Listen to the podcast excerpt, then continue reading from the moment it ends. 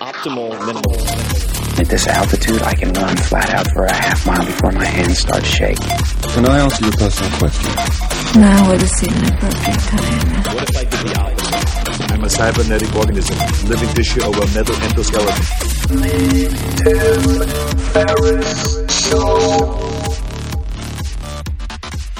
This episode is brought to you by Athletic Greens. I get asked all the time what I would take if I could only take one supplement.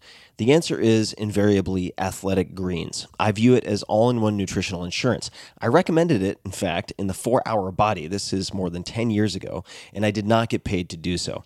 With approximately 75 vitamins, minerals, and whole food sourced ingredients, you'd be very hard pressed to find a more nutrient dense and comprehensive formula on the market. It has multivitamins, multi mineral greens complex, probiotics and prebiotics for gut health, an immunity formula, digestive enzymes, adaptogens, and much more. I usually take it once or twice a day just to make sure I've covered my bases if I missed anything I'm not aware of. Of course, I focus on nutrient dense meals to begin with. That's the basis. But Athletic Greens makes it easy to get a lot of nutrition when whole foods aren't readily available. From travel packets, I always have them in my bag when I'm zipping around. Right now, Athletic Greens is giving my audience a special offer on top of their all in one formula, which is a free vitamin D supplement and five free travel packs with your first subscription purchase. Many of us are deficient in vitamin D. I've found that true for myself, which is usually produced in our bodies from sun exposure. So, adding a vitamin D supplement to your daily routine is a great option for additional immune support. Support your immunity, gut health, and energy by visiting athleticgreens.com slash TFS. You'll receive up to a year's supply of vitamin D and five free travel packs with your subscription. Again, that's athleticgreens.com slash TFS, as in Tim Ferriss Show. athleticgreens.com slash TFS. With LinkedIn Jobs, we tap into a network of more than a billion professionals to help you find quality professionals quickly and easily for any role you need. Marketing wizards? Found them. Software engineers? Found. That project manager I could never seem to hire? And found. LinkedIn Jobs quickly matches your roles with candidates with the right skills and experience. In fact, 86% of small businesses get a qualified candidate within 24 hours. Post your first job for free and get started at linkedin.com slash acquire. That's linkedin.com slash acquire. Terms and conditions apply. Hello, homies and homettes. This is Tim Ferriss, and welcome to another episode of The Tim Ferriss Show, where my job is to deconstruct world class performers, to dig into the minds of people who are the best at what they do, to try to pull out the tactics, the routines, the habits, the favorite books, etc., coping strategies in some cases that you can implement right away. And that ranges from hedge fund managers to chess prodigies to celebrities like Arnold Schwarzenegger to iconic music producers like Rick Rubin and everything in between. This particular episode was an experiment, and I think very appropriately an experiment because it includes two people, a couple, my first couple on the podcast. The first person is Dr. Astro Teller. So Astro is a computer scientist and entrepreneur who currently oversees Google X, which is Google's moonshot factory. They basically try to do anything that seems completely absurd and world changing, uh, like putting up balloons to give broadband to the entire planet, or who knows, teleportation, you name it. If it's if it's crazy enough and big enough, chances are it falls under his purview. Then you have Dr. Danielle Teller, his wife, who is a physician specializing in intensive care and lung medicine. She has trained doctors and run research at Harvard University and the University of Pittsburgh, for instance. They are both very, very powerful minds. And our conversation is about many things, but it focuses on something I personally have not figured out, which is relationships. And both Astro and Danielle know from personal experience that finding the right life partner doesn't always happen the first time around. And through their own respective divorces, they learned how widely held assumptions and misinformation about relationships, what they refer to as sacred cows, create all sorts of unnecessary suffering. Uh, so the the approach here and the idea was to really dig in because these are two very driven people, dig into the rigor that has established both of them as leaders in their respective fields to have them walk me through how they think about relationships. How do you take two very type A personalities and have them survive and thrive in a relationship? That's something I have not figured out. But these two really seem to have figured out uh, many different aspects. So we sat down to have some wine. And uh, so thank you for putting up with all sorts of echoes and uh, dramatic wine pouring acoustics. But uh, I greatly enjoyed this conversation, and I hope you do as well. So please meet doctors Astro and Danielle Teller. Welcome to Tim Ferriss's dining table. This is clearly Tim Ferriss, and we have some incredible guests here. We've already warmed up with a bite to eat, some salmon as well as some wine. We've had some Malbec, of course, as you know, one of my favorites. This is Trapiche Terroir Series. 2009, and we have a backup just in case we need that to facilitate the conversation so you don't hear a bunch of sighing and glugs of wine for an hour and a half or two hours. uh, I don't think that'll be a problem. Uh, we have two very, very bright folks here, and what makes these folks so interesting is that they are a couple. This is the first time I've interviewed uh, a, a couple, and a and on top of that, people who can talk about not just being top performers in their respective fields, but how to harmonize a family, how to operate with significant others uh, and with children. So I'm really looking forward to exploring this, and uh, we have Danielle and Astro Teller. Welcome to the show. Thank you. Thanks for having us. Yeah. Yeah, and uh, I, I know it's it's very typical to sort of ask you to do the Doctor Evil thing and, ex- and explain uh, your background, but uh, there's a lot that can be found, I'm sure, on the web when people want to to search and explore your respective expertise. But I do want to dig into. Uh, a little bit of what both of you are up to to provide some context for the, the conversations that we'll have and the topics we'll dig into. So, uh, maybe we could start with you, Danielle, and just chat a little bit about uh, what you've been obsessed with or what has consumed you for the last year, year and a half, and what you uh, maybe a snapshot of what you did before that. Sure. Um, my current obsession is uh, writing. So, writing was my childhood dream. I always wanted to write novels. I was a typical bookworm, loved to just immerse myself in books all day. And then I realized that it's a really, really hard way to make money. Yeah. And I got scared and decided to go to medical school instead. But for the last year, I have actually returned to my childhood dream, and I'm writing a novel about Cinderella's stepmother, which has been a lot of fun. Yeah. Why Cinderella's stepmother?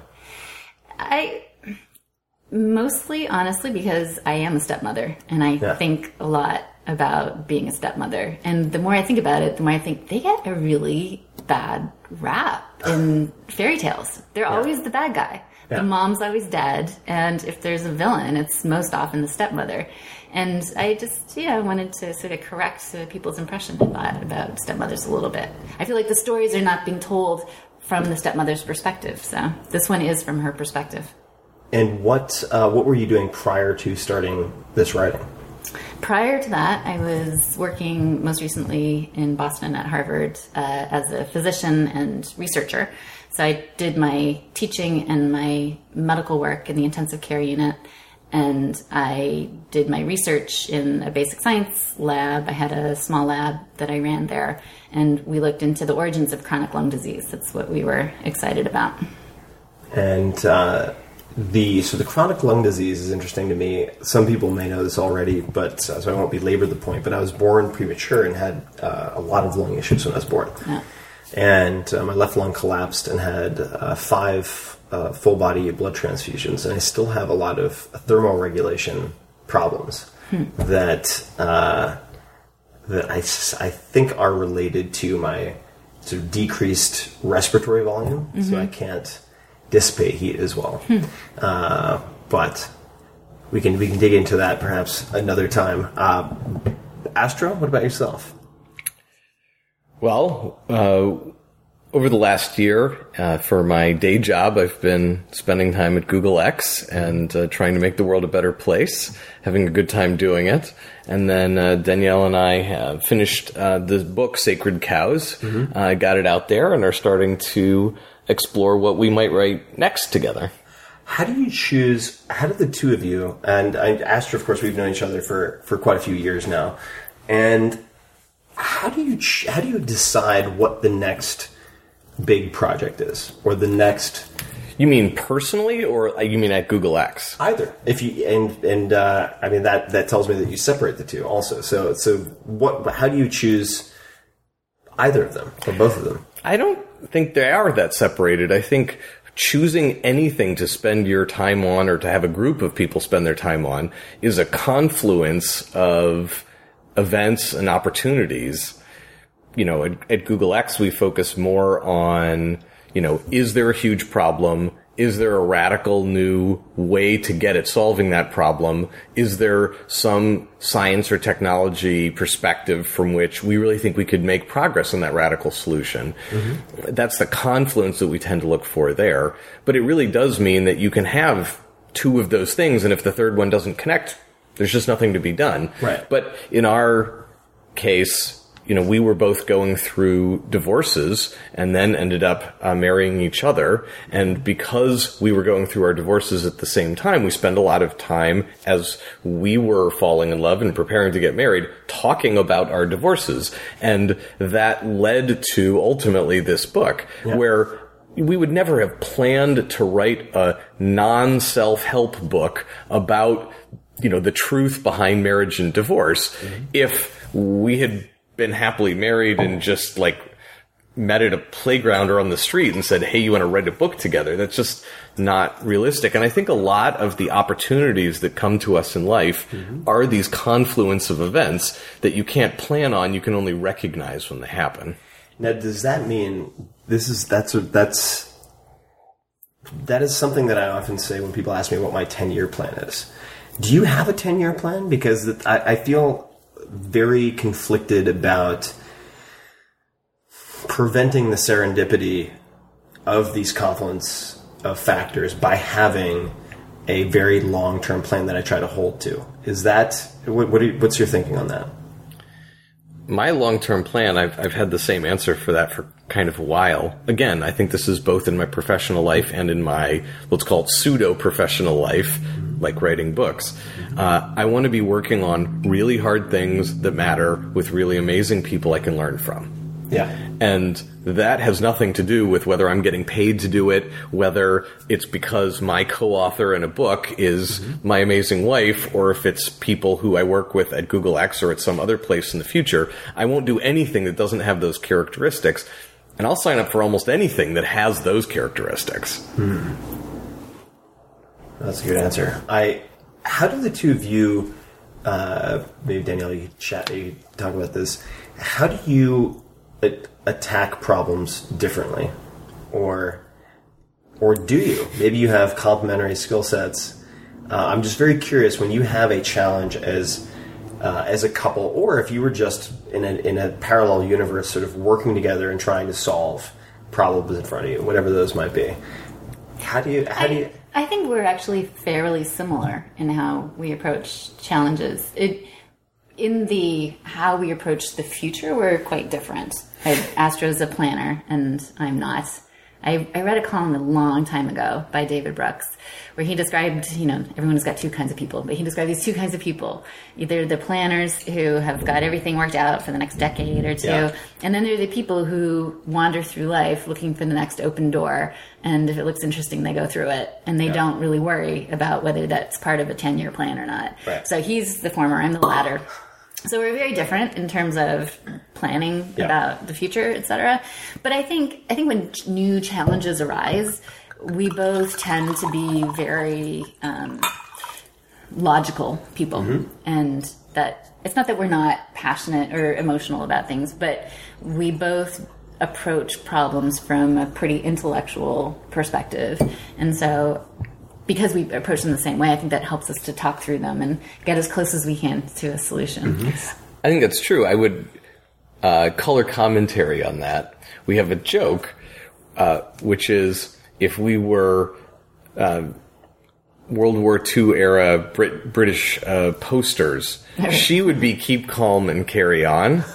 And you know the Silicon Valley version of that, the one that's all green and has a crown at the top, but if you look closely, it's made out of like wrenches and screwdrivers and stuff. Okay. And it says "Get excited and make things." Ah, yes. That's me. That's you. and and it's not. I, I think there's actually quite a bit of truth in that. My way of trying to get through adversity is to change things, is to put out effort. When things get really shitty, I don't like to sit around. I like to change something, and I kind of just uh, uh, churn up my gears if I can't. And Danielle's sort of the opposite, that when things get really complicated, she can be much more zen and patient and just get through it. Um, that doesn't chew up her gears. Ned, uh, so I've I've obviously uh, I've listened to the TED talk that you guys did together. Um, I've uh, I've read through the book, and even though it it is looking at relationships, not exclusively certainly, but uh, through the shared experience that you have, um, many shared experiences, but one of them being divorce. Uh, I found that a lot of the the thought experiments and questions in this were were very fascinating, and uh, we're going to delve into a lot of that. I, I, and, and I'm sure we'll jump around, but but I'd love to start with the the idea of a uh, a soulmate and sort of the one that is is meant for any given person. You know, there's that that shining star, and uh, I'd love for you guys to to to talk about your position on that, and uh, maybe as part of that, just elaborate. And this is something I'm 37, of course. I'm thinking about these as well. Like, what what were the non-negotiables for you, both that allowed you and are it, that that are allowing you to have a happy union? Does that make sense? I mean, you can you can separate those two It things. is, but those are two totally different questions. Yeah, I those think. are two totally different questions. Um, that I thought I would just make one very difficult, long question. You, you want to answer the one true cow, and I'll answer the second one. Sure. Uh, so the way we approach it in the book is as one approaches religion, which mm-hmm. is to say, I might be a very strong believer in my religion and feel that at, at an emotional level as well as an intellectual level that what I believe is true and recognize that other people don't have that faith that they mm-hmm. can't they just don't believe it. They can't bring themselves to believe it even if they wanted to believe it. I was a an agnostic i guess about mm-hmm. true love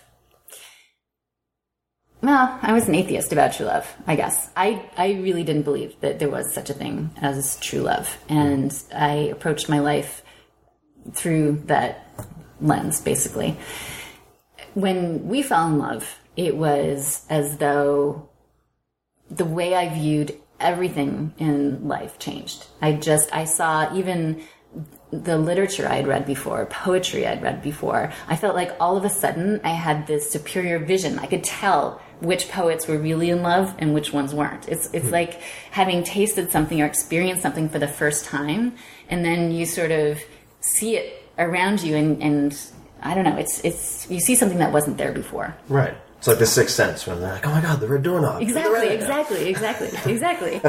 Yeah. So so I, I think that what we say in the book is that we're believers, and yet we recognize that not everyone is. And I don't know. I mean, certainly we don't think that everybody's going to find their soulmate, or that there's a soulmate for everybody, or that there's even just one soulmate for for people. But that there is a very important qualitative difference between different kinds of romantic love. That not every romantic love is the same, and and um, there are some types of love that just require that you be together. And Plato described it, uh, you know, the original sort of Platonic ideal of love was that humans were cut in half uh, by Zeus and were forced to wander the world looking for their other half. And then once they found their other half, they just became bonded to that other half.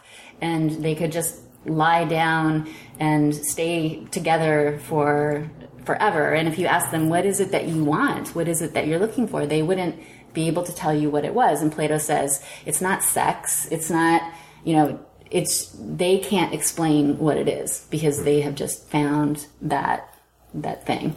So, uh, Da- Da- Danielle got uh, the poetic version. Let me give you the intellectual version. Okay. So I personally agree with her. So what I'm about to describe to you is what we say in the book on this same subject.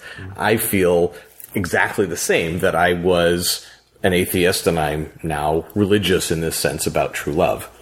But one of the boogeymen in our societies, uh, in our society, on the subject of marriage and divorce, one of the unfair narratives which society keeps and uses to bludgeon people as it chooses, is that true love exists before marriage Yeah. if you're not married yet, then your only best, highest purpose in life is to find true love. And anything is worth it to find that thing. Yeah. Including, up to and including, ditching somebody moments before you say the words, I do. Yeah. Well, that was one of the thought And- that I thought was. And yet, yeah. moments after you say the words, I do, Yeah. True love does not exist because if you tell your family, if you tell your parents, if you tell your spouse for sure, if you tell your children, moments after you get married, weeks, months, or years after you get married, that you have now fallen in love with somebody else, Yeah. or that you think love is out there but it's not with your current spouse, Right. What will everyone tell you? They will absolutely, positively tell you that what you have is as good as it's ever going to get. And that schizophrenia, that like we want to have it one way up to marriage, but then we all pretend that it's the opposite, that this thing doesn't exist after marriage, Right. that's BS. And that's, that's hypocritical. And our society uses this to try to create fear and shame to force people into marriage, but then to try to keep them from leaving marriage. And though we're believers in true love, we're not advocates for true love or against true love. We're really advocating against hypocrisy, that it can't be both. Yeah, yeah. Okay. No, that's fair. Now, so I realized my question about the uh, sort of the one true love might might actually not be the right question. So before we that that's that's sort of predicated on I think a, a narrative that a lot of people have, which is find the one true love, get married, have kids, and uh, in my own personal life, looking at a lot of my my friends, there are people who are happily married, and I I do know some older. Uh, folks, usually men that I'm closest with, who have been happily married for a long time, and I'm sure they have their ups and downs. But I've also seen the sort of the collateral damage or the uh, the explosions of marriages all around me, just with friends who are say in their mid 30s or so. And so I'd love to ask both of you, uh, what is your what are the misconceptions when people think of the word marriage? What should they think of? How should they define it for themselves? What what does it represent? And uh, is it for everybody? I mean, is is there is is it a I, I as I think a lot of people feel pressured to to strive towards marriage, uh, and then the the downstream effects of kids and whatnot. But when people are thinking of marriage and feeling that type of pressure, as I do sometimes, quite frankly, uh, how would you? What, what advice would you give them? I don't think there is a should. I, I think if we would advocate for anything, it's just having the space to make your own decision without a lot of social pressure. Mm-hmm. The, the social pressure doesn't help, and it's not Right. aimed always in the right direction. Yeah. I, I think that there are a lot of different reasons to get married, and I'm not sure. I mean, you know, we talk about true love in these highfalutin ways, like it's this really awesome thing, which it is. But not everyone finds that, and maybe if you don't believe in it, you're not going to experience it. You know, just like some alternative medical treatment, if you don't believe it, then you don't experience it. Like maybe you need to be predisposed to to it. Some people get married because they want to have a family and they like the person that they're with, and it's not true love. But that doesn't mean it's wrong. I guess people just need to go into it with an open with open eyes and and realize what their motivation is and realize that they're going to what they end up getting out of it what they experience in marriage is going to have a lot to do with why they got into marriage in the first place mm-hmm. and I I think you know having both been married and divorced before we would wish that everyone could be happily married but certainly marriage isn't for everybody because being unhappily married is not better than being single. I mean, it's sometimes lonely to be single. There there are downsides to being single, but there are a lot of downsides to being unhappily married too. Yeah. The other thing I would say is that m- marriage is not only something that you can enter into for different reasons, but one of the main challenges associated with marriage and divorce is that people don't necessarily go into them with clear expectations that they share with themselves even, or let alone with their spouse. So one of the other sacred cows that we talk about is the holy cow. Mm-hmm. And we talk about the marriage contract as though it were almost like a business contract. And the concept of a contract is that you pre-negotiate friction. That's the entire point of a contract. Yeah. But when it's you not, it's not for the best case scenario. that's right. But when you look at the marriage contract, that is the vows that people say in front of their friends and family, it is the worst possible form of a contract. It has all of the pressure and seriousness of a big contract, but it is ultimately ambiguous. Because to say, I promise to love you for the rest of my life, since that's not something anyone can control, how they will feel in the future, is to leave completely unspoken what actually you're promising. Now, so if you were to say, I promise to stay with you no matter how miserable I am, that's a concrete promise. Not a very romantic one, but it's a concrete promise. If you were to say, look, I hope that I love you for the rest of my life. If I stop loving you, like I'm going to work really hard to you know, work it out with you and, and start loving you again. But if I can't, I'm going to leave and you should want me to leave. Like that's also concrete. Yeah. But we don't, as we're entering into marriage, have a real conversation typically with our soon to be spouse about what it is we think we're getting into, what it is that they think they're getting into, and whether or not it's the same. Because a lot of the hard feelings that uh, happen at the end are really generated by this ambiguity that's set up at the beginning. And I think our society makes it harder for people to really think about these things in a really rational way because of the pressures you're talking about. I think mm-hmm. because society just puts a lot of pressure on people to get them to the altar, but also the way we've turned weddings into this fairy tale event. Yeah. I think it really places the emphasis on sort of the magic of love.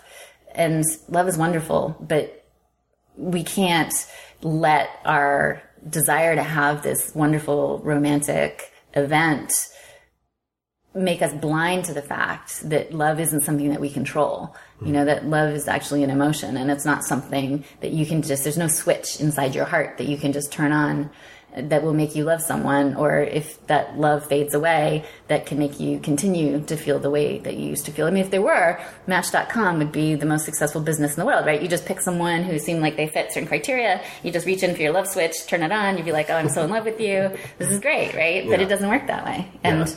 And it doesn't work that way after you're married either. There's no magic threshold that you cross. You're the same as the, the person that you dated for two years that you thought was really great for the first eight months, and then things got worse and worse, and you finally decided to go your separate ways. It's not really any different. If you happen to have gotten married before that eight month had elapsed, you would be in the same position. But society would see it very differently and would and would tr- treat your feelings very differently. So here's a, here's a question for you guys then. If um, you you both experienced divorce, uh, why did you choose to officially get married again? Because I, I mean, of all the places that, uh, granted, there's still pressure, but of all the places that are somewhat forgiving, the Bay Area is pretty forgiving. I mean, there's there's something for everybody here, and. Uh, uh, maybe some other podcast. I'll talk about the time I accidentally wandered into a polyamorous dinner party by myself. and then they all sat down to do self introductions, and I was like, "How do I get out? How do I get out? Oh my god!" That was a big party. I'm not sure. If, anyway, that's a separate time. But the point being, this, that the Bay Area, San Francisco, is is pretty forgiving. I think as as as far as those things go in the United States. So why did you guys choose to get officially married again? It, it had nothing to do with what society wanted. I wouldn't have felt whole until we'd been married. I would have been fine not to get married for the rest of my life otherwise. So it's not about marriage per se, Yeah. but it just would have been tragic to have found my other half and then not to have gotten to get married to her. That would have been Just not sort of a It's just- it's like a- formalizing that devotion. I mean, whatever. We didn't need the wedding to know that we have the feelings that we have, Right. but to not celebrate it uh, just would have been a missed opportunity. I you don't know. know Just when you're madly crazy about someone and you just want to do everything you can to bring yourself closer to that person Sure. that uh, it's a it's just another level that brings you closer it's not that we wouldn't have been happy living together without being married but it's when you're when you're that in love you want to be bonded in every possible way and it's Yeah. just another way Yeah, no, no, I, I, I, I get it. I just, I had to ask. Uh, the, uh, I want to come back to the, the one true cow for a second. Because I, I feel like there are many, many people, and I talk to a lot of friends, for instance, who have been with someone for a long time. They feel like if they were putting together a report card for that person, you know, they're like they're, they're doing really well. Like they're they're in the 90th plus percentile, and they're like a 10 out of 10 on all these various important things. But then they're very very low on a couple of other maybe uh, critical factors, right? But they feel like this person is as close to the one true love that I've found. I'm I'm X years of age. Um, let's pretend like the kids is not a, a, a factor at this point. Uh, if I break up with them, I have to start from scratch. I, I just feel like that type of anxiety is very pervasive. yeah Uh, where there's a certain uh, maybe sunk cost fallacy um, that just that, that goes along with being with someone for a long time. But if you were sort of advising a friend, what what would you say to them? What questions would you have them ask themselves, or or how would you help them get through that? Because I think it's it's easy for people in that situation to feel like they could roll the dice and go out and continue searching, but it's like having uh, a revolver that they're playing Russian roulette with, where there's you know a, a hundred chambers and ninety nine of them are loaded, um, and there's that fear factor, so that so they don't leave, right? yeah What did, what, what would you say? And this is a very difficult question, but uh, I mean, it's not an uncommon situation. What, what what might you say to someone like that? Yeah, I mean, it's really hard. I don't think that we are very good at giving advice in those situations because we know people who have chosen to get married for a number of different reasons, and there's more than one reason that works for people. So I guess I guess my question to them would be what what is it that you want? You know, why, like why do you want to get married? And if your answer is that you want someone to grow old with, that you want someone to have children with, that you really value the familial bond, Yeah. it, it may not be that smart to just continue to wander the world and look for your other half because Yeah. you're not guaranteed to find your other half and you might get to a place where you feel like wow now i'm too old to have kids now you Yeah. know i'm, I'm not, i don't have what i want but if i guess if you if what you want is this if it's more about the passion then i think you have to be extra careful about what you're getting into Though, um, so we run this experiment. I'd say at least two weekends a month. My brother is single, Yeah. and my brother uh, meets a lot of wonderful women, and uh, he's just never found someone that he wants to marry. And Yeah. he asks essentially exactly what you just asked. How old is he? And he's forty-one now Yeah. two years younger than me, and um, so he asks us this, and we say the same thing to him every time. Then there's a presum- and there's a presumption. There's a presumption You're buried fun in he's not very here. bright but he's actually incredibly bright He's incredibly bright. Well, that's, I but it's- stupid because This is a hard question. Um, but what we tell him is, for God's sakes, if you don't have to be with them, don't be with them. Right. Not only don't get married, but probably don't even date them. Like, move on. Yeah. But hidden in that statement is an understanding that we have about him in particular that we believe that he's wired the way we happen to be wired. That is, that he has it in him to feel the thing that we feel. We, I think, I believe he does. And that he will be unhappy. I believe he will be unhappy if he settles. Mm-hmm. Which, as Danielle pointed out, that is not true for everybody. That's not necessarily at the top of everybody's list. But because we believe it's at the top of his list, mm-hmm. having something that is qualitatively better than anything he's experienced before, what we tell him is, if you don't have to be with them, you probably have to not be with them. Mm, right. And that's not a checklist. When you get to the place where you have to be with someone, there's no like there are a nine out Yeah, of you ten you there. They- It's just it's different. Yeah. What now uh, of the marriages that uh, you both have observed where the couples would uh, honestly say they are happy, right? They're not they're not putting on a show, they're not acting. What were the reasons they decided to get married? Right. So if the outcomes are highly dependent on sort of the reasons for getting married in the first place, what are the reasons that tend to have better outcomes than others? I think it's when the couple is aligned in their reasons. Mm-hmm. So I do know couples who have gotten married really to have children. I mean, it's not that they didn't love each other, but it was Mm-hmm. I much think more. a lot of people it's it's it's accelerated or the decision is made for that. Right. So they might not have ended up together, except that having children was what they wanted. And they love being parents and they love their families. They just love being part of a family. So I, I think that that can work. But you know, the one thing I, I feel, this is just, you know, my opinion. When I see people who are happily married, I remember one time sitting around the Thanksgiving table, uh, and my brother and his wife were there. And he described looking at his wife. With, he had been with her for ten years, you know, married for five years or something like that. And and he described looking at her and thinking, "That's my girl." And I just thought, like that feeling that you have of like. I'm just, I'm so happy that I'm with that person. I'm just, I admire that person. I'm proud that this person's my spouse. I, I just love being with that person. That is a, one of the qualities I think that I see in the happiest marriages.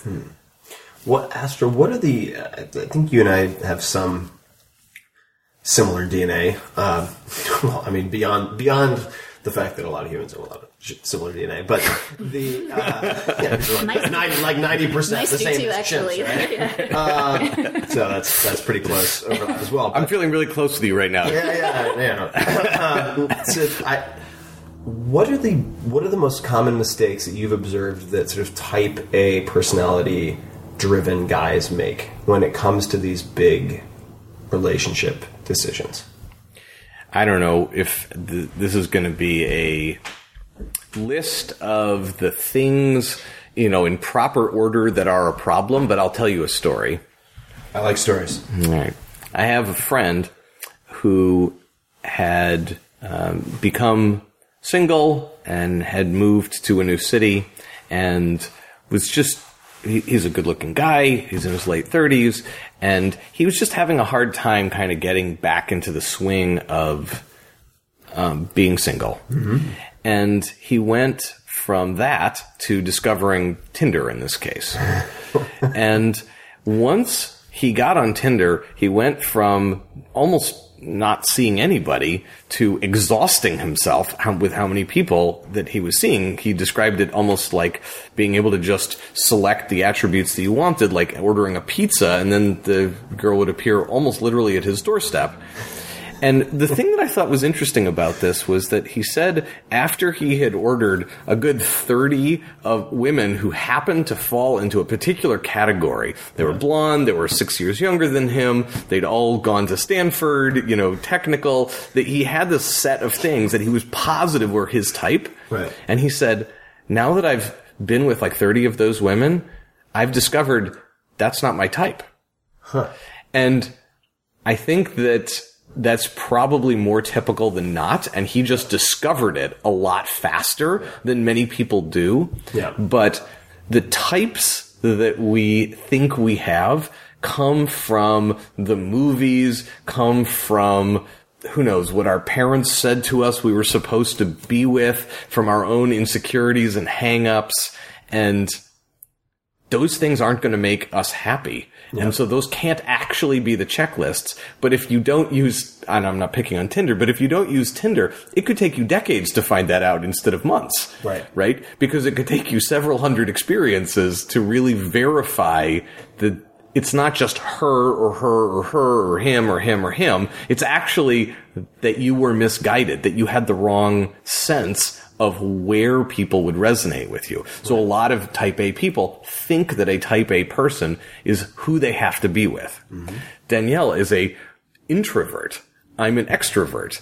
And I don't know, I'd never had a checklist, but I wouldn't have probably written introvert on some checklist of mine. But really loving somebody is about throwing the checklist out the window. And so thank goodness I wasn't like trying to satisfy some checklist because I'm not sure introvert would have like made the list for me. But that doesn't make us incompatible. It's, I had a, I would have had a bad list if I had been making a list. How did you How did you first meet?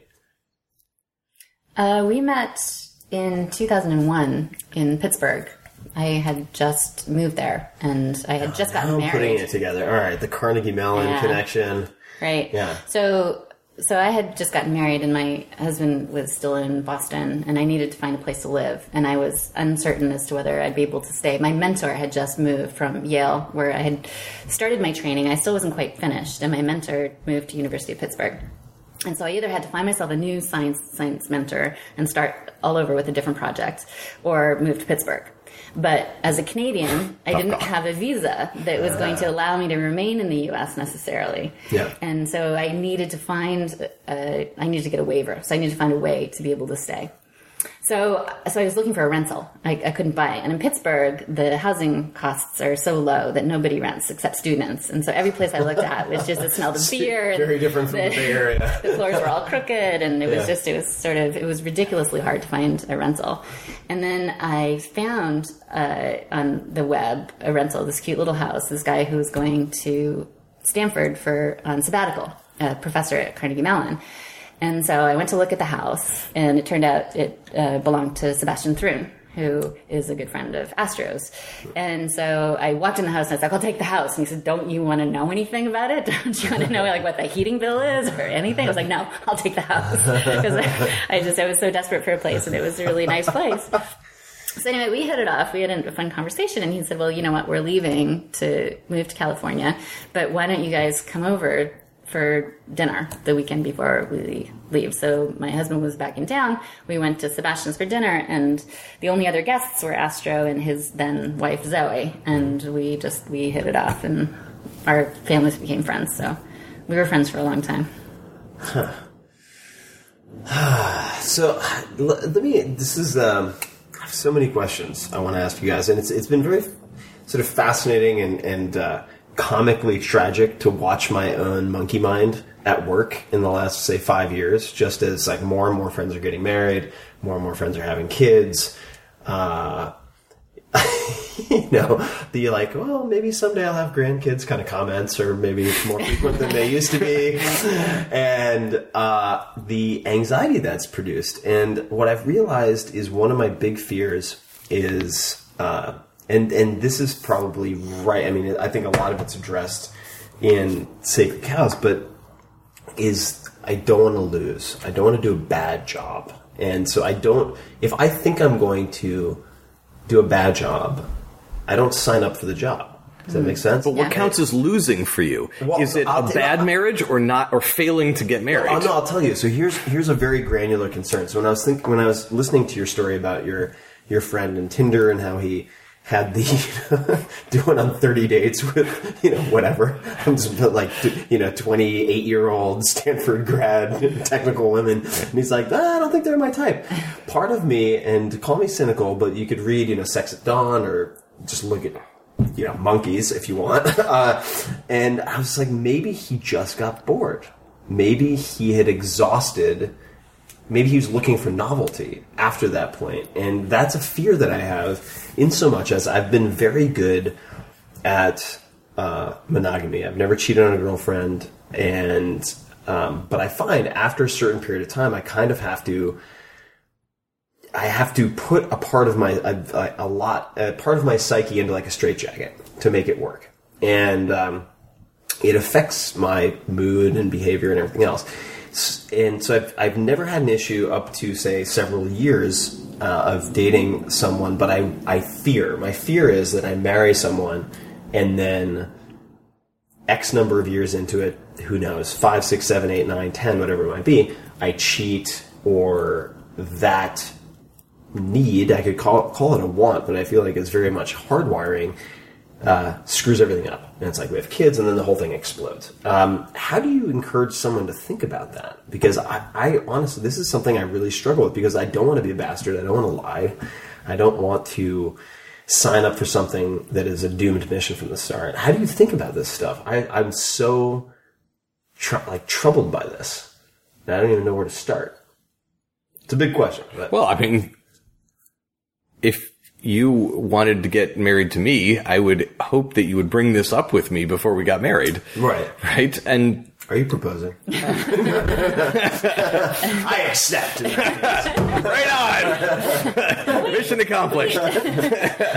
Me. No, no, he's gonna be wife number two. Oh yeah, no, no. This is a very like farewell my right, concubine right. kind of situation. Okay. Like number two. If I were your uh, lady friend and we were considering getting married, I would, at the very least, want you to talk to me about this. Yeah. Uh, now, that might be a deal killer for me, but if this is something you're really worried about and you talk to me about it and then I say, look, deal killer, you know, that's probably not the right person for you to marry, so there's a, some good self selection going on there. Yeah.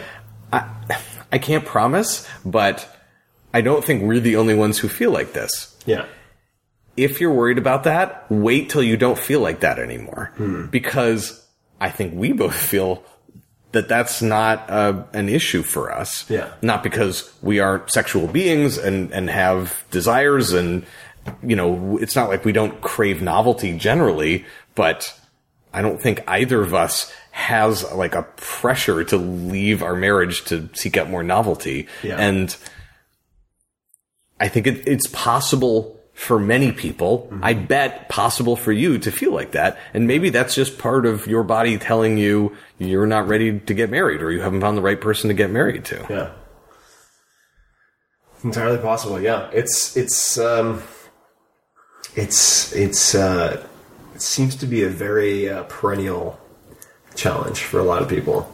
Um, not just men. I think just men just coming back to the sort of societal framework within this is operating is just more accepted. I think for men to talk about it or to lament it. But um, let, let's shift gears just a little bit. So when when you guys have a conflict, I'm very curious. Is there what have you guys found to be the most effective way of resolving conflict? Because I think a lot of the relationship problems that end relationships ultimately could probably uh, not probably, but a lot of them could be averted if people just managed conflict better or set expectations in the way that you were talking about since you know me being wife number two and everything. Uh, so how do you how, how do you guys think of conflict resolution with a significant other I want her to talk first because I don't want to get yelled at.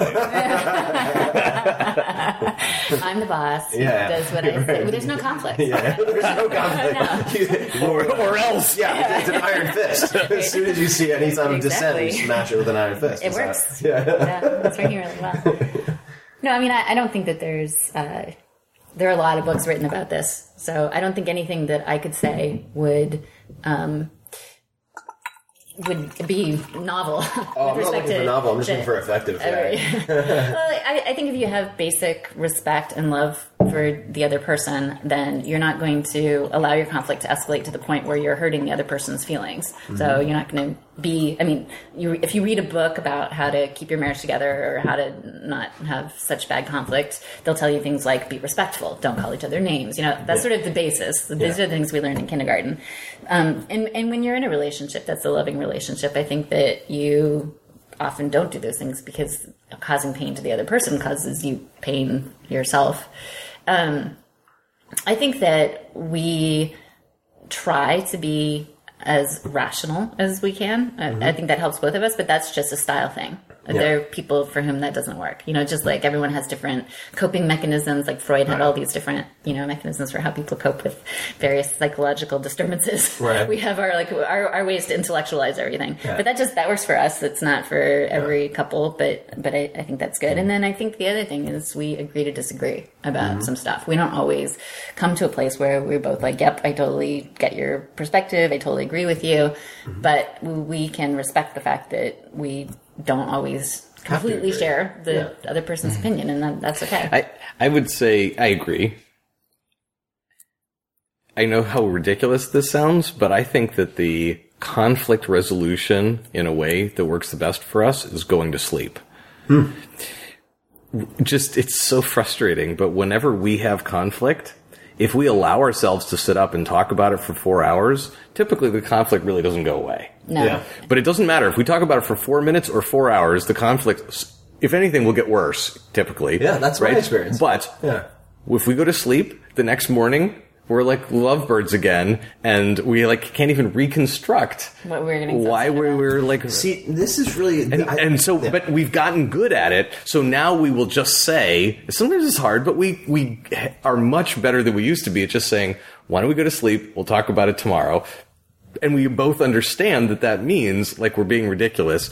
It doesn't feel ridiculous, but we also understand intellectually that we're going to feel different the next morning. And then we run the experiment, and sure enough, the next morning we don't want to fight about it anymore. No, I like this advice because it's simple, but it's it's also it runs counter to what you are told a lot in relationship advice books, which is never go to bed angry. Like you have to, you know, resolve it before you go to sleep. And my experience is yours. It's like, all right, the only thing that was just accomplished is we took something that was like nonsense and two humans being stupid from four minutes to four hours, and now we're just not going to get any sleep, and we're going to be bitchy and grumpy tomorrow. Right. Like, Yeah. Yeah. not much point to that. Okay.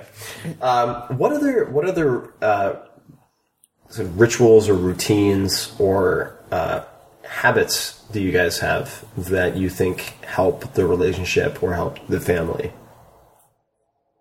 We have a lot of rituals in our relationship, and those have just grown and multiplied. We joke that eventually our whole day is just going to be a 24 hour ritual because we've, we've built all these rituals into our lives. And, but the rituals are really wonderful, and uh, they help to preserve our sanity when things are crazy. I mean, we have four kids, we've each got two, so it's a, it's, there's a lot of chaos sometimes. Yeah. But having our rituals where, you know, after work as long as the sun is still up we have we carve out a period of time even when the kids are there to go and sit in the papasan in our backyard and we have our special drink you say the papa sun? yeah Wait, what is it? I'm putting a hyphen in there, like Japanese style. What's a papa sun? it's a it's a it's a chair a, a bamboo frame with a big cushion in it Oh, sounds great. yeah it's, Okay. it's comfy um so we will do that and then we have a we have a you morning have- routine This too. is where we have our monogamy. This is where you have your monogamy, which is a nickname for. Explain the drink. I love this. idea. It is a rosemary martini. How, do you It's- ma- how does one make a rosemary martini? So it's not a secret. We're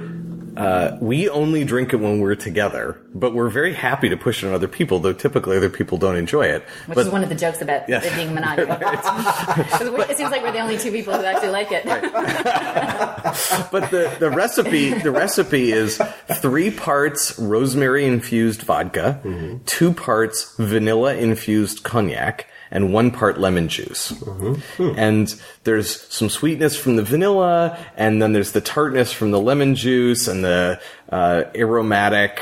Uh, sort of pungentness of the rosemary and the the vodka, and it's it's really Oh, I'll have to try that. And so by infusing, really, I mean, you're just taking like a sprig of rosemary and dropping it in the bottle. Uh, well, we take about sprigs, yeah. 20 sprigs, Oh, okay. drop it in the like- bottle, like and leave it there for 24 hours. Okay. Until it's really rosemaried. So I like this. I like this. This Yeah. is So that's one ritual, and then we have a morning ritual where Astro always wakes up earlier than I do, and he goes and makes coffee, and then he waits till he thinks I'm waking up, and he brings the coffee to bed. shot. And That's that's us sitting in the papasan and drinking the drink- monogamy.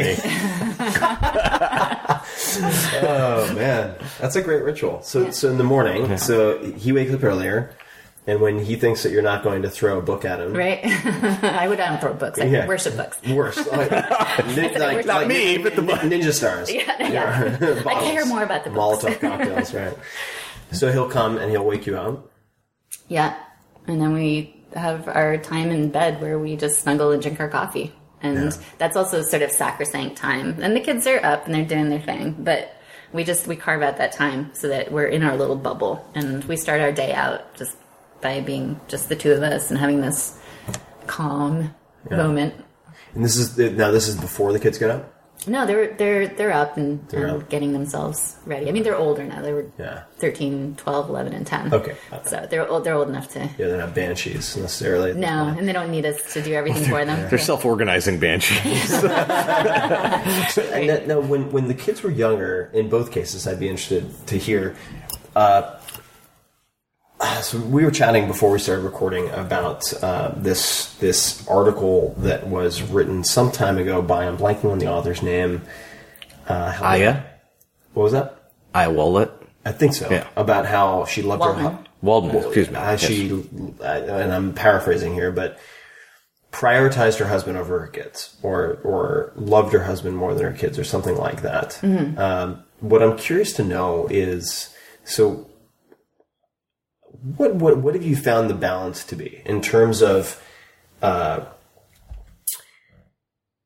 when handling conflict resolution or anything else?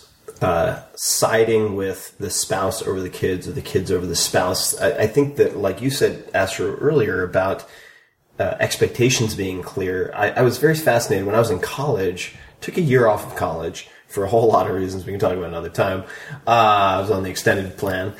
And I lived with this fascinating Mormon guy who was very high up at Unilever. And he said that part of the reason he felt his family had a very low degree of conflict is that he his wife was always prioritized over his kids. Hmm. So they couldn't be divided. And so it made conflict resolution much easier and i'm not saying that's the answer but it was it was thought provoking enough to a college kid who really wasn't thinking about marriage at all to stick with me so i'm curious uh, sort of how you think about managing the spouse or significant other relationship with the kid relationship I don't think it has to be about love. I mean, I don't think there's anything wrong with loving your husband more than your kids or loving your kids more than your husband. I I mean, I, I wouldn't cast judgment on anyone for how they love. I think love is just what it is. It it happens. It's not something we control.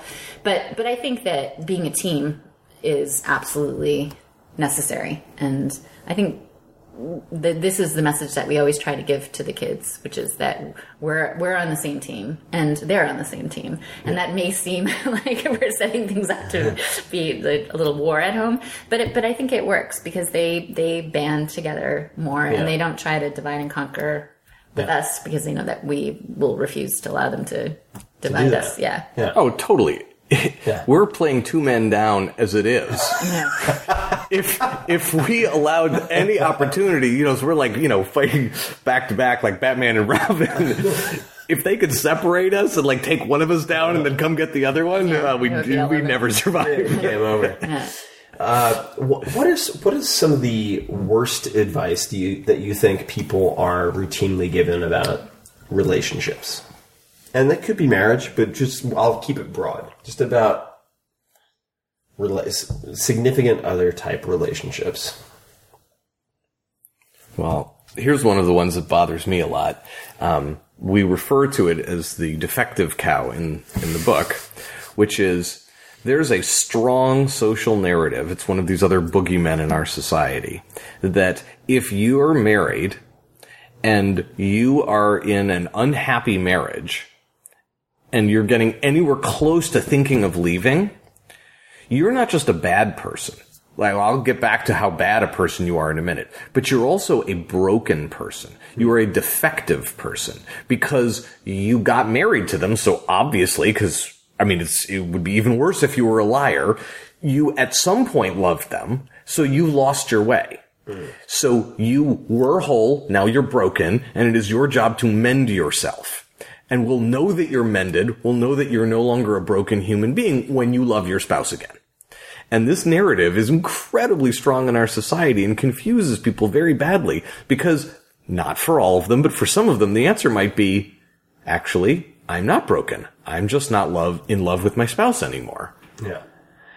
But if you don't allow that to be one of the possible explanations for why you're having a hard time in your marriage, if the only possible explanation is that you're a broken human being, people spend a lot of time being very unhappy at themselves and trying completely futilely to fix themselves when the problem is in fact not that they're a bad person, that they're not trying hard enough, all the things that they go to their therapist and say. So that's And I that's think it's not just, I mean, love. I mean, love is that it encompasses desire as well. Because this is probably even more common with sexual desire than it Yeah. is with love. Because I think a lot of people still really do love their spouses, but are not sexually attracted to them. Right. And this idea of focusing on, like, what is wrong with you that you lack any sort of libido is, I mean, some people do have medical reasons or psychological reasons for why they may have an abnormal desire for sex. Yeah. But we don't, as a society, spend enough time talking about the fact that sometimes it's about the relationship. You know, it might be that if you were with a different person, and maybe it's a novelty thing, as you were talking about Yeah. before, maybe there are other issues. But we're so afraid as a society of coming close to that because that is threatening. Because that might mean that, well, we can't be married anymore. If, Right. you know, if the problem is not you, if it's not your libido, that's got to be fixed. It must be that our relationship has isn't working and maybe one of the solutions is you need to be with someone else Right. and that and that's not something we want to talk about but i think Yeah. it does cause a lot of pain and confusion for people that we're we're not willing to at least bring that up like Sure. if that may not be the cause but the fact that we never bring that up as a potential cause and i think it's a lot more common of a Yeah. cause than we let on is it's i think it's hurting people Yeah. Uh, do you do either of you know any uh, long-term single people who uh, older than forty you would consider to be genuinely happy? yeah Okay. Tell, tell me about them. Um Because here's, I'll give you, I'll give you, that they I'll, I'll give you, to I'll give you the timeout so you can, you can think for a second. Because part of me is like, you know, yes, he just got married, but like George Clooney had a pretty good run of things, and it's like, I wonder if there is, especially as a male, I just I I've I felt so much pressure from different corners. Uh, in the last few years related to marriage, and I'm like, is it really so bad? Like, I'm a pretty happy guy. Uh, I would love to be with the the you know the true love of my life, of course. Uh, but if there's any degree of doubt, it doesn't see it's. I don't want to rule that out as a completely non-viable path, at least for a period of time. Uh, and uh, so I'm I'm just very curious to know because the, now the the feedback that I would get, which is very much kind of this conversation in the book and elsewhere about societal pressure, will be like, well, like that's great, you can focus on yourself and do this, this, and this, but like that's not true happiness. And it's just like, well, maybe. maybe uh, but you know maybe you're taking a bunch of baggage and like anger and stuff that you have and, and throwing it on me uh, so, For sure. so yeah so i'd be curious to hear of sort of any single people male or female uh, who you think are genuinely happy and why you think that's the case and it doesn't have to necessarily do with their singlehood um, but Right. You mean specifically single people? yeah Yeah. No, I mean, I think that we've lived long enough now to have seen a lot of our friends go through various states of singleness, marriedness, divorcedness, Right. remarriedness. You know, the, we've seen people cycle through these things, and I think people are, in a, way, their own best control because you. People probably have different happiness set points. You know, some people are probably just more predisposed to being happy than other people are. And I think what I've gathered just anecdotally from watching friends go through various types of relationships and, and singlehood is that they're they're kind of there are times when they're very happy as married people or as a couple and times where they're very happy as single people and times where they're very unhappy in both situations and I, I don't think that their overall happiness correlates very well with their marital status. I think if you sort of graphed it, there wouldn't be like a super good correlation to Right. how happy they were. You know, when they first got married, there, there was a lot of happiness and then there were some very dark moments and Yeah. then, you know, after they split up, they were happy again. Eh, they're just, they they go through happiness and sadness at kind of the same rate Yeah. as happy as single or as married people. And the people I know who have remained single their whole lives, who are now in their 40s and 50s, I think that they, the reason that they're, So the people that who seem unhappy are the people who are obsessed with why aren't I married? You know, I should be married. Society's Mm. Right. telling me I should be married. Should I have had children? You know, What's can I still have children? me? What's wrong with me? But the people I know who just have a very strong inner sense of this is how I'm meant to be. You know, I tried being part of a couple. It really isn't my thing. I just like I, I, it just doesn't really work for me. They seem as happy to me. I mean, you never know how happy any other person really is. Sure. But they certainly seem as happy to me as any married people I know. Yeah. I would also say that I think one of the things that does correlate with happiness, this is well known to be part of what tends to cause happiness in people, is a sense of uh, gratitude, a sense of connection to other people, and a sense of caring for, spending time on, thinking about people other than yourself.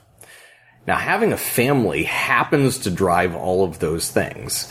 And so there can be sort of happiness benefits of a kind. There's lots of stressors also, but happiness benefits to being part of a family. But that doesn't mean that you can't get all of those same benefits as a single person, right? And I know, for example, entrepreneurs who who treat their companies like their families. And they really care a lot about their companies and about the people in the company. They care about it more than they care about themselves. And not just because they're trying to win or make a lot of money, but because they're very purpose driven and they're very community oriented. And this is the community that they've created and they, they care for. And so I've seen people who are single have all of the same benefits that you get from having the benefits of having a family. So I think it's a sort of false sense that you have to be selfish or an egomaniac if you stay single. I don't think that's a necessary outcome. Ah, so much food for thought. These are big, big subjects. I mean, I've, I've, there are very few things that really, really, really stress me out these days, and it's like this relationship stuff is one of them because I think there's there's so much subjectivity involved, and uh, I like to be able to kind of like slice it and dice it and put it on a plate of glass and be like, okay, here's what we have. Great. Okay. All right. Fantastic. What are our assumptions? Okay. And here are like three or four things we can test and great. Which is where like Tinder is, is, is potentially, you know, valuable where you can spend like three weeks figuring out like, oh, maybe this isn't my type as opposed to three years or three decades. Uh, what, uh, what are the uh, are little things that both of you do independently to uh, help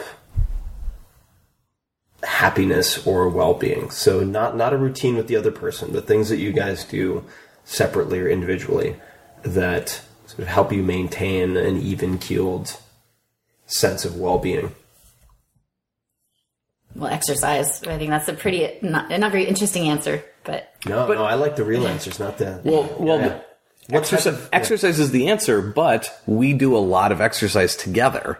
So it happens to be that if you separated us for a year, we would both keep exercising. Yeah. It is also the case that whenever we can, we exercise together, and it's one of our favorite things to do. It's one of our rituals. and that's uh, running or what other types of Running.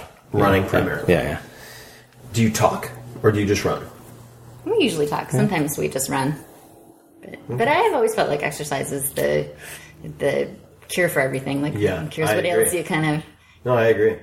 My, Totally agree. my favorite form of our talking when we run is she listens to more podcasts than I have time to listen to, and she'll she'll narrate podcasts like like this one. She'll hear something that she really loves, and then in an hour long jog, she will narrate. I think often better than the podcast itself, which sometimes she later plays for me, almost like thought for thought, everything in the podcast. It's a particularly fun way for us to spend our time. You could just listen to the radio or listen to the No, it's podcast. way What are better. your, it's now, what are your go-to podcasts? You mentioned I'm an Serial. NPR junkie. yeah. NPR. Yeah, so I listen to the NPR ones. Okay. Have you tried? uh, have you have you have you sort of wandered out into the uh, the uh, the odder neighborhoods outside of uh, uh, public radio or not yet? Not not much. I, I probably should do more of that, but there's just so many. There's so many podcasts, and I can't listen to as many as I, There are so many. as I like. I've recommended it before, but I'll recommend it again. Check out Hardcore History. Okay. It's so amazing. Yeah. Maybe one episode every two to three months. And it's phenomenal. Check out Wrath of the Khans. It's a multi-part series on uh, Genghis Khan, as he says, Genghis. Uh, so uh, the let me let me ask a couple of uh, very different questions. They're not necessarily relationship related, but they're they're questions that I know the listeners enjoy hearing answers to, and I enjoy hearing answers to. So uh, the, the first one might sound odd, but it's it's related to a, a purchasing behavior. So, uh, what is the most impactful hundred dollars or less that you've spent recently? And it could be on anything, but uh, curious, and it could be something free for that matter. But like, what have you spent hundred dollars or less on in the last six months, year, that has disproportionately positively impacted your life? That's a really hard question. We can plant that seed and come back to it. I mean, I'm going to tell you the first thing I thought of. It's not something we spent money on, but as many people do, we pile up stuff that we don't need anymore. Right. And we took a big pile of it to Goodwill today. Mm-hmm. And we were saying how wonderful the Goodwill sort of jujitsu is. That many people don't understand that it's not just that they happen to sell the stuff that they sell cheaply but they have this balance just right where they take the stuff that they get for free and they mark it up a non-trivial amount, but still a lot less than the people who go to Goodwill would otherwise pay for that stuff. It has no value to us. We would otherwise have thrown it away. So it's sort of something for nothing. But then they take the profit they make from that and they have other philanthropic enterprises. They use up all of that profit doing other things. And I don't know. So that was the first thing I thought of. Is um, That's not really spe- That's the That- that's- opposite. I know, it's- it's- because we were saying how great it is that we give away something that has no value anymore for us, and they derive so much value from it. right. I know. It was It's just the it's first thing I thought of was, No, no, no, was no, that's- drop it. It- It's not just that it feels good to like donate something. It's that I particularly love the idea of a well-crafted business model, and there are many NGOs that are just highly non-efficient with the money that they get, to put it diplomatically. And Goodwill is not one of them. Yeah. Goodwill has actually got this sort of flywheel going in a really positive way, where everybody goes home happier. Yeah. It's just, Oh, they're like the world should be more like that. So, Oh, you know what has made a big difference? Actually, so this is not to plug Google because Hmm? Yeah. Astro works for Google, but That's okay. Google Play, Yeah. getting that a family account Mm-hmm. for Google Play has really changed everything. Because we used to have to listen to the radio in the car because the kids all want to listen to pop music, Yeah. and they would switch from one station to another, and we'd have to listen to this horrible advertising on Yeah. the radio. And then at home, they would play it on YouTube. So then they'd all be hunched around the computer, and then they'd end up watching videos, and it would just be all sort of choppy watching what they wanted. And so we finally got them their all-you-can-eat buffet of Google Play, and now they can, for a flat fee every month, get as much music as they want. And it has made our car rides much nicer. And actually, right, and and then because for whatever it is, like seven ninety nine a month, they can make their playlists as long as they want. Instead of listening to the ten popular songs, they've made playlists that are several hundred songs long. Right. They left today. and we kept their playlist. And we on. kept their playlist on because at least it's not repeating every 20 minutes the song we heard 20 minutes ago. And they're not asking us to buy music for them. That's right. That was give Very cool. money. Very cool. I like that. Uh, oh yeah. So a side note, very closely related. It's taken me years to upgrade to like Pandora Pro, which is like three dollars a month or whatever, to get rid of the horrible Horrible ads. ads. And now you wonder Yeah, why. yeah, and you're just like, why did it take me so long to do this? And what's really funny is I set up my Pandora account initially when I was on Long Island, so all of the ads are targeted locally to Long Island. So it's like, hey, come on down to Commack Ford and you know minivans, and we'll sort you out. It'll be great, yeah. And like all of these ads, and they're so bad.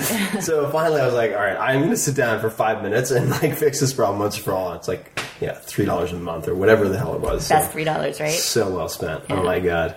Uh, so I'd be like, you know, pretending to dance, tango with my girlfriend or something. We'd be like on this like romantic moment, and then it'd be like, yeah, and then this is Jimmy Jones from Mattacomac in uh, Florida again. It's like, oh Jesus, really? Like on Saturday night. There Goes the mood. there goes the magic. Uh, so, uh, books. I want to talk about books for a second and documentaries. Uh, and th- there, there, there are two options. The, the first is favorite book, if there's one that immediately comes to mind that usually people don't know and they kind of just pick one randomly out of memory, or most gifted book, the book you've gifted to the most people. Uh, let's start with books. Astro or Danielle? I'm not even going to try to go for favorite book, too many books, Yeah. but I will tell you the sort of recent books. Okay. Most recent gifted book from our family is What If? This is the XKCD. Oh, yeah, I've seen it. amazing book. The kids are obsessed with this. They like can quote it from memory. They've learned probably more science from the What If book than they have from their science class in the last two years. And we've given out quite a few copies. And we just finished reading. We read in bed together. Um, a non-trivial percentage of the evenings, like that's just Now, something do we do. read silently? No, no, no, side no. by way we read to each other. I mean, at least lately, I've been the one who was reading. So I just finished reading her Ready Player One, which was Oh, a you know, I just bought that audiobook. I haven't. it's So much fun. so much fun. And now we're in the doldrums because it was so fun that we're like pouting because nothing's going to be as good. You know that feeling I after do. you read it? I do. I have a suggestion. Yeah. Uh, do you have any interest in fantasy? Yeah.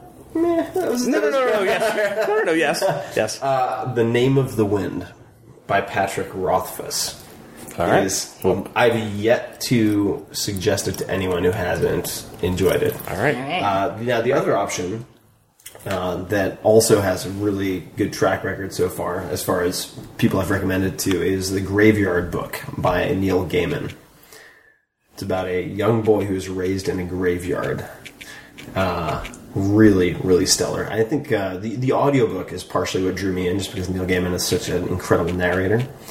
Okay, so what if? And it's a, Right. isn't the Graveyard Book a recreation of a of another famous book? Ooh, that's a good question. I I, don't it. know. I don't know. I just thought I don't know. It might be. It might What, be. what about you, my love? Uh, well, I would say the the one book that I probably tried to push on the most people, and it really didn't take, so I stopped pushing it on people, was Oscar and Lucinda by Peter Carey. Okay. I just fell in love with that novel. Oscar Uh, and Lucinda. Yeah, when I was uh, this was a long time ago. I just really, really loved that book. What did you like about it? It was just so lyrical. Every single chapter is like a little jewel. He has the most amazing way of bringing to life a scene with not just beautiful language, but incredible imagery.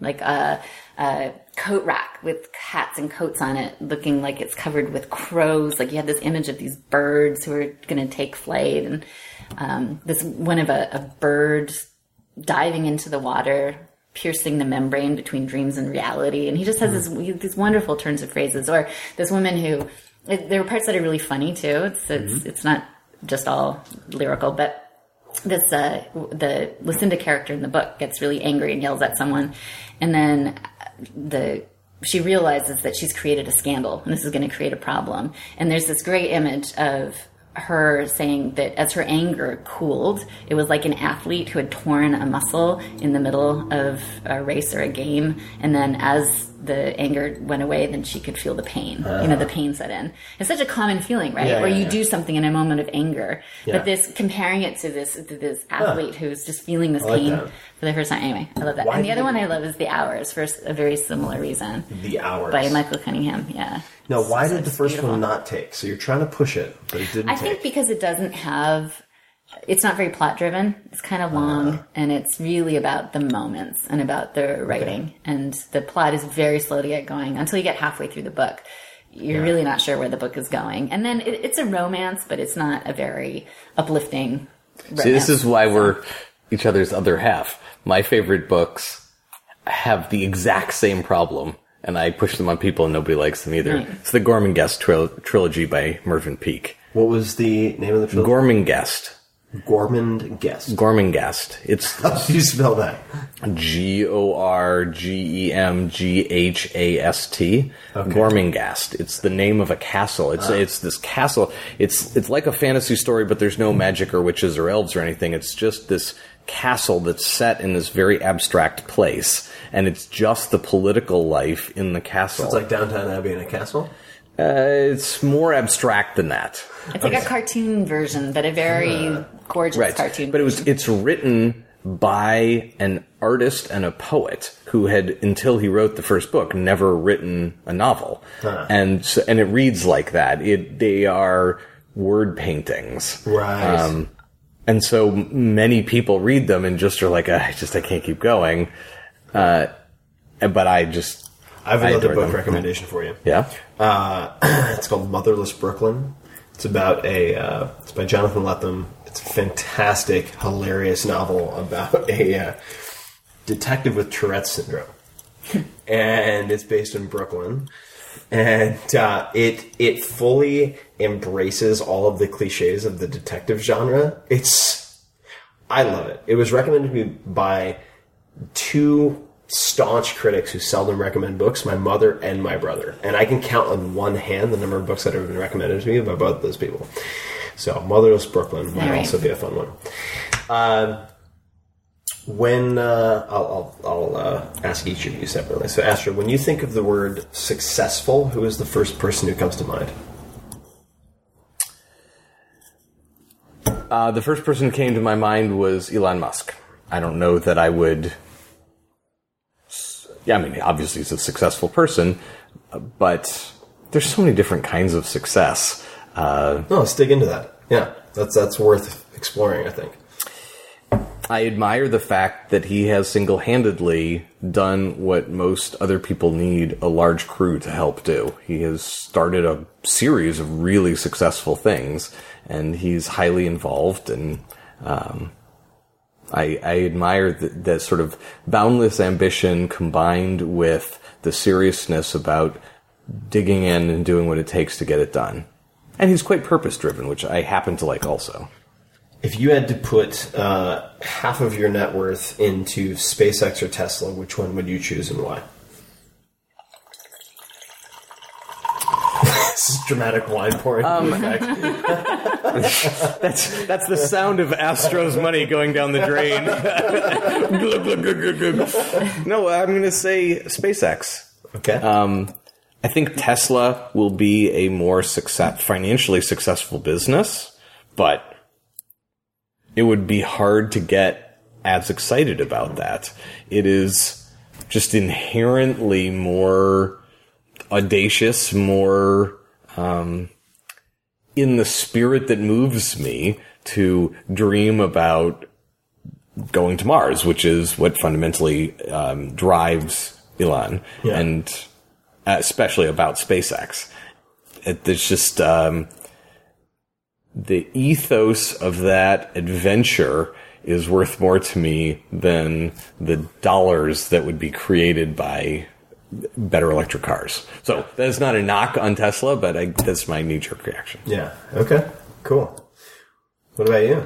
I don't. I think I'm going to take a pass on that one. I don't really have Ooh, no- I like nothing. that. I like that. like leaps to mind. No, no, I I mean, not appreciate that there are just so many successful people, and I, I, I don't know.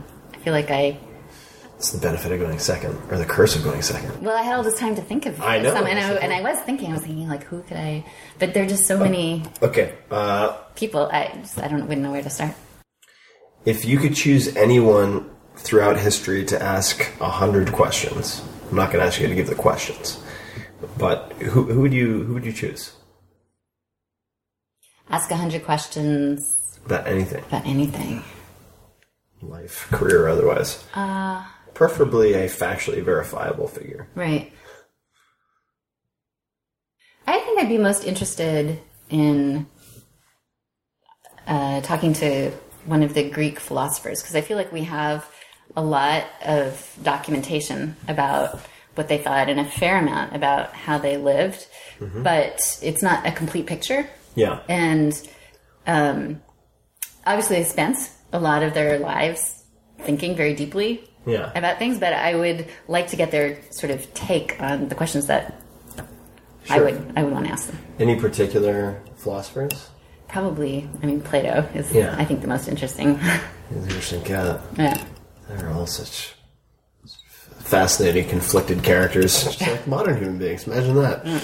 Uh, if you had to point to ways in which your medical or scientific training has helped your your relationships with family or significant others, is there anything that you could point to? Yeah, I think there are a lot of things to point to. Um, probably the most significant is that being in medicine, you deal with people from all walks of life, from all cultures, all parts of the world. And working in an intensive care unit, you're working with families and patients who are in some of the most dire straits that they've ever been in.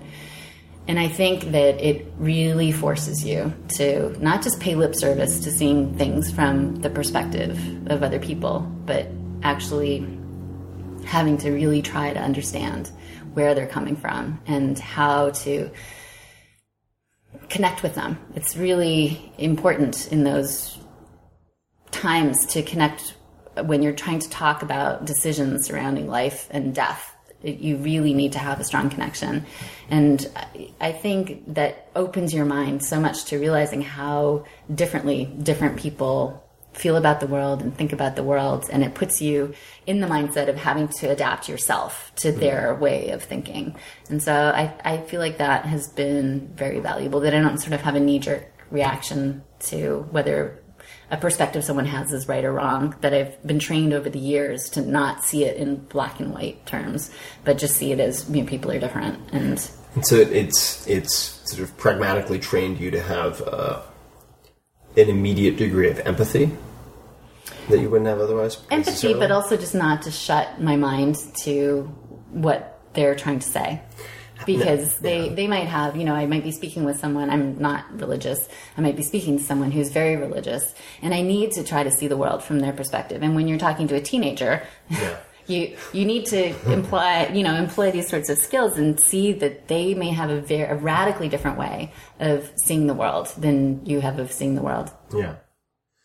What were you? Uh, what type of medicine were you involved with in the ICU? So I worked in the medical intensive care unit, mm-hmm. which is the unit for everyone who's severely sick enough to either be on machines to support mm-hmm. them or are going to soon potentially need to be on machines to support them, mm-hmm. um, who don't have a surgical issue. Got so it. the people Okay. who have had surgery, they go to the surgical intensive care unit, and then there's also a separate cardiac intensive care unit. So if you have a heart attack, you go somewhere else. So this but we kind of get like we're the grab bag of everything else. And those are chronic, sort of progressive diseases. Acute. Well, no, I mean, we see them when they're in their acute phase and hopefully get them better and send them on their way. Okay, Oftentimes they don't get better, and this is their sort of last. got it. So you're having a lot of sort of what if conversations with A lot of yeah, you have a lot of a lot of conversations about the end of life because that's a lot of these people were at the ends of their lives. Do any of those conversations in particular stand out to you? Just that have kind of stuck in your mind. Well, I think, um, yeah, a, f- a few of them do. I think one of the ones that's pertinent to seeing people a, a different perspective was a one of the problems that a lot of the medical professionals, nurses, and physicians who work in intensive care units in this country is that we end up having a very different view of the end of life than people who are coming in, than the families and patients who are coming in. Our society has such a strong optimism and, and such a belief in the medical system that they believe that everyone's going to be made better. Not everyone, that's an exaggeration. But I think that they have more confidence than maybe is warranted in how much the medical system can do to save their loved ones. And a lot of people have, you know, in order to provide them with hope, they have been told along the way that things were maybe rosier than mm-hmm. they actually were. And then we were put in the position of having to deliver the news that Right. it's Should have unfortunately earlier. Unfortunately we've already passed the point where there's nothing left to do and at this this point it's we're just coming to the end and, and what's very difficult is when families won't hear that and don't they want us to continue to provide life support. We know that it's going nowhere. We know that it's just a bridge to like a, a more difficult, challenging death for mm-hmm. this person, and that and we feel like we're sometimes torturing these people. They were just causing unnecessary pain and harm. Mm-hmm. That the outcome's the same, that they're going to die very soon, and they may die in one day, it may be two weeks. But if it's two weeks, it's going to be two very horrible weeks. And we feel awful doing that to people. We just feel like it's undignified and it just, people have very strong, the staff have very strong emotional reactions to that. So I had one patient who was a very successful medical researcher who had a type of cancer that had spread throughout his body, and he had insisted on uh, having it hacked out one piece at a time, even though it wasn't really the thing that you, from a medical perspective, that wasn't going to improve his life expectancy. But he was young; he was only in his forties, and he had, you know, been very successful, very well known scientist, and um, he insisted that he needed to have everything done, absolutely everything done. And when I met him, he was at death's door, but because his underlying body was so strong, he could stay at death's door for a long time. You know, be, it, he, it could take a long time for him to actually die. And I spoke with his wife. We had, um, you know, we had we had talked to the other teams who had taken care of him, and they had said, look, he's never said that he's willing to let people stop with any kinds of aggressive treatment, even if it's futile, even if it's hopeless. And in theory, doctors don't have to provide treatment that is futile, mm-hmm. but because we so strongly right now in our culture want to respect the wishes of patients, we often do provide futile care, which is where the, where it's hard emotionally for everyone. And I had this conversation with his wife, and she said to me, she said, "Look," and she was this lovely, lovely woman, and and she said to me, "I know where you're coming from. I totally get what you're saying. I know he's gonna be dead soon, and." he wanted to die a warrior's death. And he is a warrior and this is how he's going to go out. Like he just wants to go out fighting. And i just suddenly felt hmm. at peace. Hmm. I was like you know what? From my perspective this is the wrong thing. But we are honoring his wishes by letting him breathe until the last moment where even a machine can't support him. It's not what i would choose. It's not what i would choose for anyone i cared about. But he was dying as a warrior and that was what he wanted. And it, i just i felt so much better about what we were doing and it also let me see that yeah there's my perspective is not the only one. Like there are other ways of looking at life and death. Yeah, it's. Uh, I have a very close friend. Um, I had no idea he had metastasized pancreatic cancer. We went on this skiing trip in uh, South America, which I knew was very, very, very expensive for him. Uh, with with another friend, the three of us went down and skied in Las Leñas in Argentina, and literally, I think it was less than six months later, he was dead. And uh, it's uh, part of the reason that I read so much of the Stoics because they they reflect on death. Some might say obsess on death. They can't seem to get tired of talking about it. Uh, how do you think about death, Astro? I mean, what, how do you feel about the prospect of biological death? I'm not particularly looking forward to mine, but I've made peace with it, I think. Uh, I recognize that it's going to happen, and I worry, frankly, about people, especially in the tech community, who are obsessed with trying to prevent death. I, I have no objection to generally trying to help people live longer or be healthier while they're alive, more functional while they're alive. Those are all good things. It still sometimes smells like kind of a creepy desperation, the way the tech community can get overly obsessed about death. And I think that they're chasing something that they won't find and making themselves miserable in the process because trying to convince themselves that they're going to be able to avoid death, which they don't really believe in their hearts, leaves them feeling panicked in a way that if they just made peace with the fact that they're going to die, they could just focus on being happy. Um, my personal philosophy is to live my life as intensely as I can every single day. And if I do that, then it doesn't matter when I go. Um, I had this experience when I was just uh, middle of graduate school, but I was playing soccer very competitively still, and it was the last time I ever asked someone to take me out of a game. I I said take me out, and because I was I wasn't dying, but I just felt like someone else could be doing more for the team because I was sufficiently tired. It was the middle of the second half, and the coach got me out. And as soon as he got me out, I was dying to go back in. I was just, and I thought, I am never doing that again. I would rather collapse on the field. Which is, I suppose, a somewhat selfish perspective to have, but I just thought, you know what? Wait, it's the coach's job to tell that I'm tired. Yeah, yeah, yeah. And I, I sort of overthought the whole thing. And then I had all these regrets after I got off the field and they couldn't put me back on because there's only two subs a game. And it's become very metaphorical to me. Hmm. It doesn't matter when the game's over as long as I don't leave anything on the field. So no, this is very Vince Lombardi. I like it. So the, this living intensely. I want to dig into this for a second. When when you come to the close of a day, what does a successful day look like versus a a failed day or a suboptimal day, if we want to? It's entirely a perspective thing for me. I mean, I never cross everything off my to do list.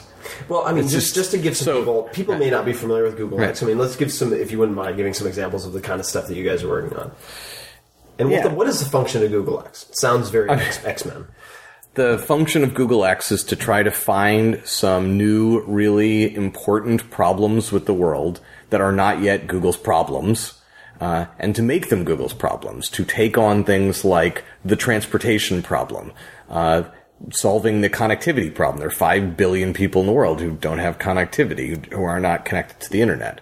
Let's make that not be true. There are very few things that would make the world a better place than solving that problem. What could we do to produce electricity cheaper than a coal fired power plant? Uh, that would radically change the world. And we think we might have a way of doing that uh, via these energy kites that we're working on. Um, so we have some in healthcare, uh, some in sort of human computer interactions like Google Glass. Uh, but each of these have wild, uh, I don't know, the technical equivalent of mood swings every day. We are, you know, I, I came home uh, one day and I told our kids, I couldn't tell them this is before Loon had actually launched, but I told them truthfully that one of our creations had gotten free and we had to send uh, one of our, a Marine, or an ex-Marine, I guess, uh, after it with a Bowie knife to take it down. Wait, a Bowie knife? Yes, and so our, and I told them that our creation was the size of a house, which was also true. Now, You're talking about a balloon. Yes, in this particular case, it was a balloon that was like half inflated and then took off rolling across the countryside. And we had uh, an ex-marine sort of hop a couple fences and chase it down and sort of slash at it with a Bowie knife till enough of the helium came out. It stopped rolling across the. Central Valley. but you know, the good parts and bad parts kind of play like that.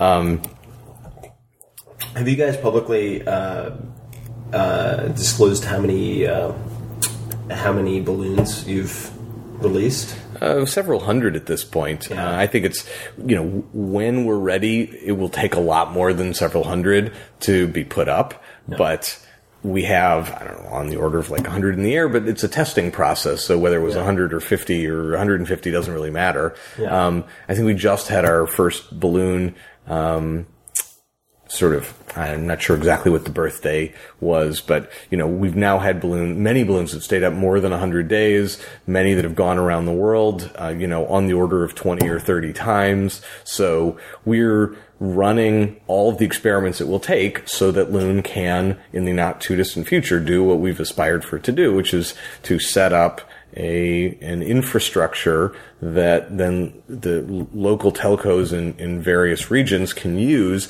to provide internet to everyone in their region and, and by doing that everywhere to everyone on the planet hopefully.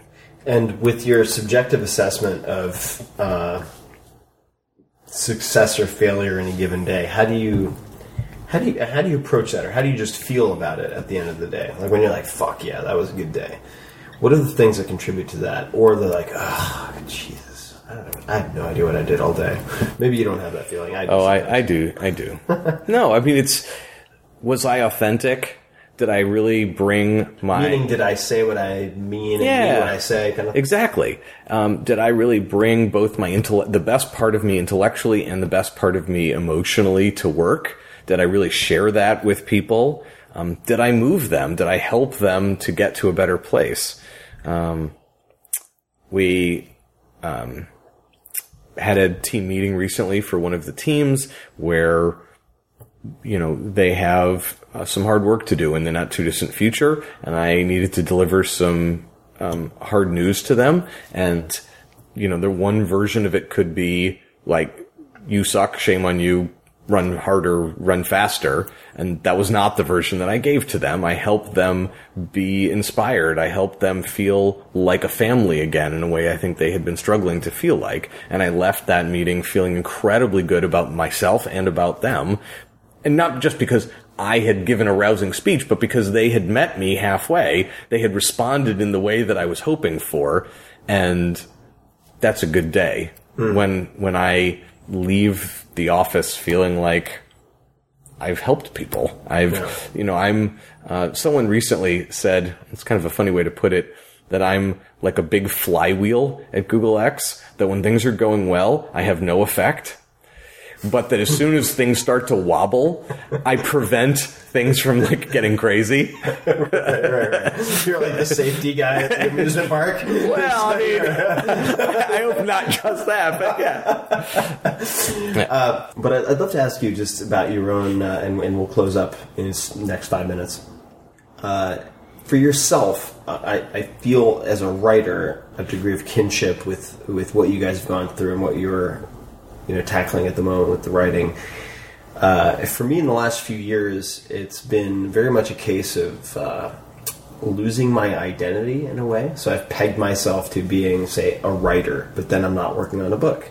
So what am I? and then I'm working on a TV show, but that falls through. What am I?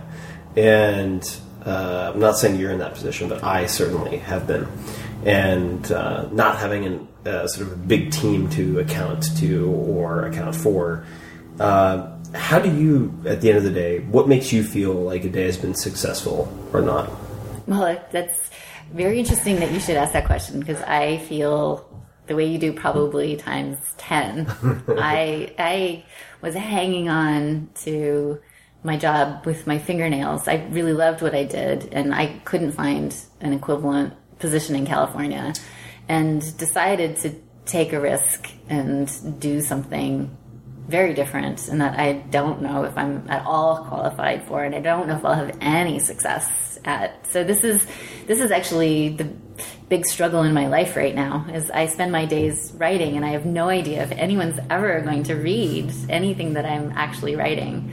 So every day I ask myself, is this was this worth it? Was it not? I think I don't know. The things that make me feel like it was a successful day is if I feel like what I wrote was good, but I don't always. I mean, there are days when I just think that was crap. I spent my day writing something really quite terrible, or I don't make any progress on Yeah. it. So that's that's hard. The, the small projects, you know, we've been writing a lot of op eds and so on mm-hmm. to support sacred cows and And you had one that had more than four million, four million or so Yeah, reads so- at this point. That's that's a lot. yeah. So when so when when we get when we get She has feedback high from- standards.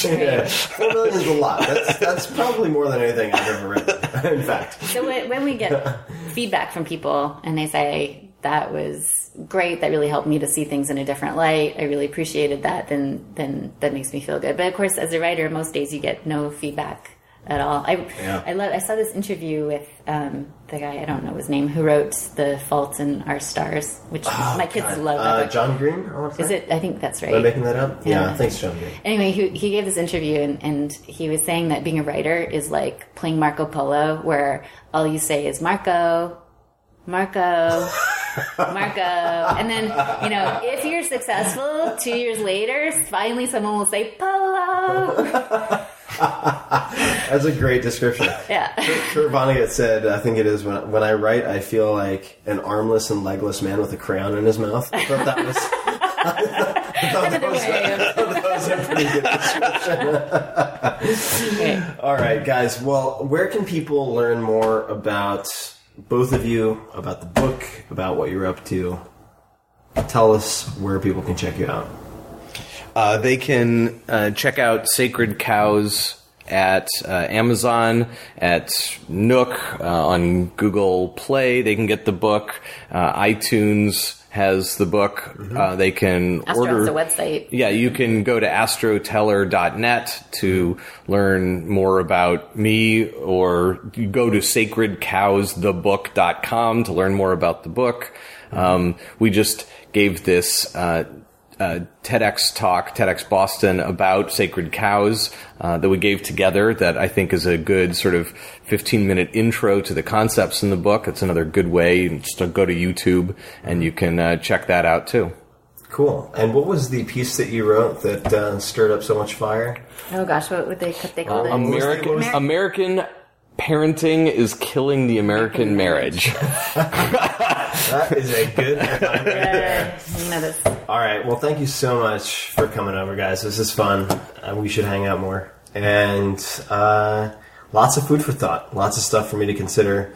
And hopefully, everybody else out there listening, you can find the show notes obviously on the website. I'll include links to everything, including the book, at uh, 4hourworkweek.com forward slash podcast. And that is it for this evening. Thank you, guys. Thank you. Thanks so much for having us, Tim. Oh, yeah. My pleasure.